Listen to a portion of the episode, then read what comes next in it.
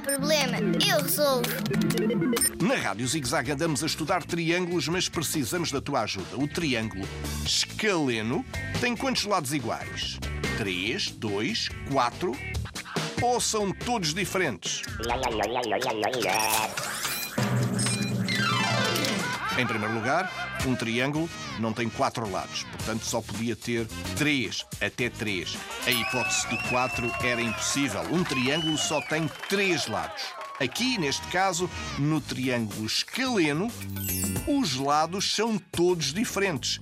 Três lados de tamanhos diferentes. Na zig-zag, a rádio, a aventura e o divertimento. Um triângulo perfeito.